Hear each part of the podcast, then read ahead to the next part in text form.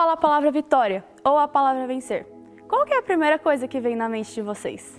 Eu não sei na de vocês, mas na minha, eu rapidamente vou ao passado e me recordo quando o meu amado Jesus Cristo, ele veio aqui para a terra como homem, ele viveu entre nós, viveu diversas situações com diversos tipos de pessoas, para que no final o propósito se cumprisse e ele conseguisse nos salvar. Ou a minha cabeça vai diretamente ao futuro e eu penso que quando a, essa batalha espiritual entre Jesus Cristo e Satanás acabar, nós cristãos, tanto nós quanto Jesus e os anjinhos, eles vão vencer e assim nós poderemos passar o resto da eternidade com Cristo.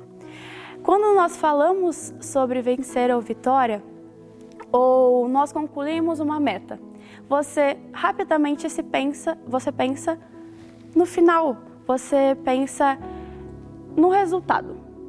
Porém, é, vencer em Cristo dia a dia é uma jornada espiritual complicada.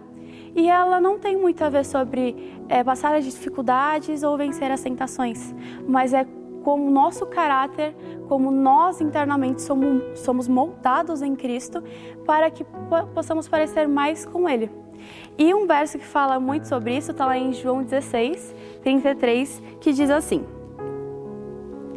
eu disse essas coisas para que em mim vocês tenham paz. Nesse mundo vocês terão aflições.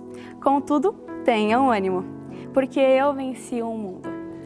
Essa jornada do dia a dia, seja a jornada espiritual, seja na sua vida profissional, seja na sua vida pessoal, vocês passam por doenças, por aflições, por dificuldades.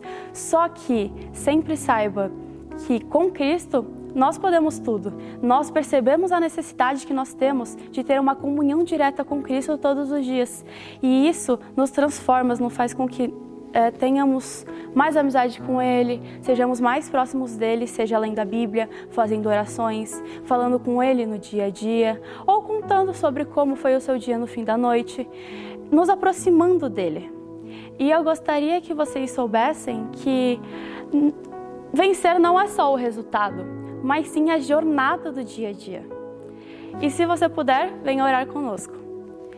Bondoso Pai que estás nos céus, nós agradecemos imensamente por tudo que o Senhor nos faz.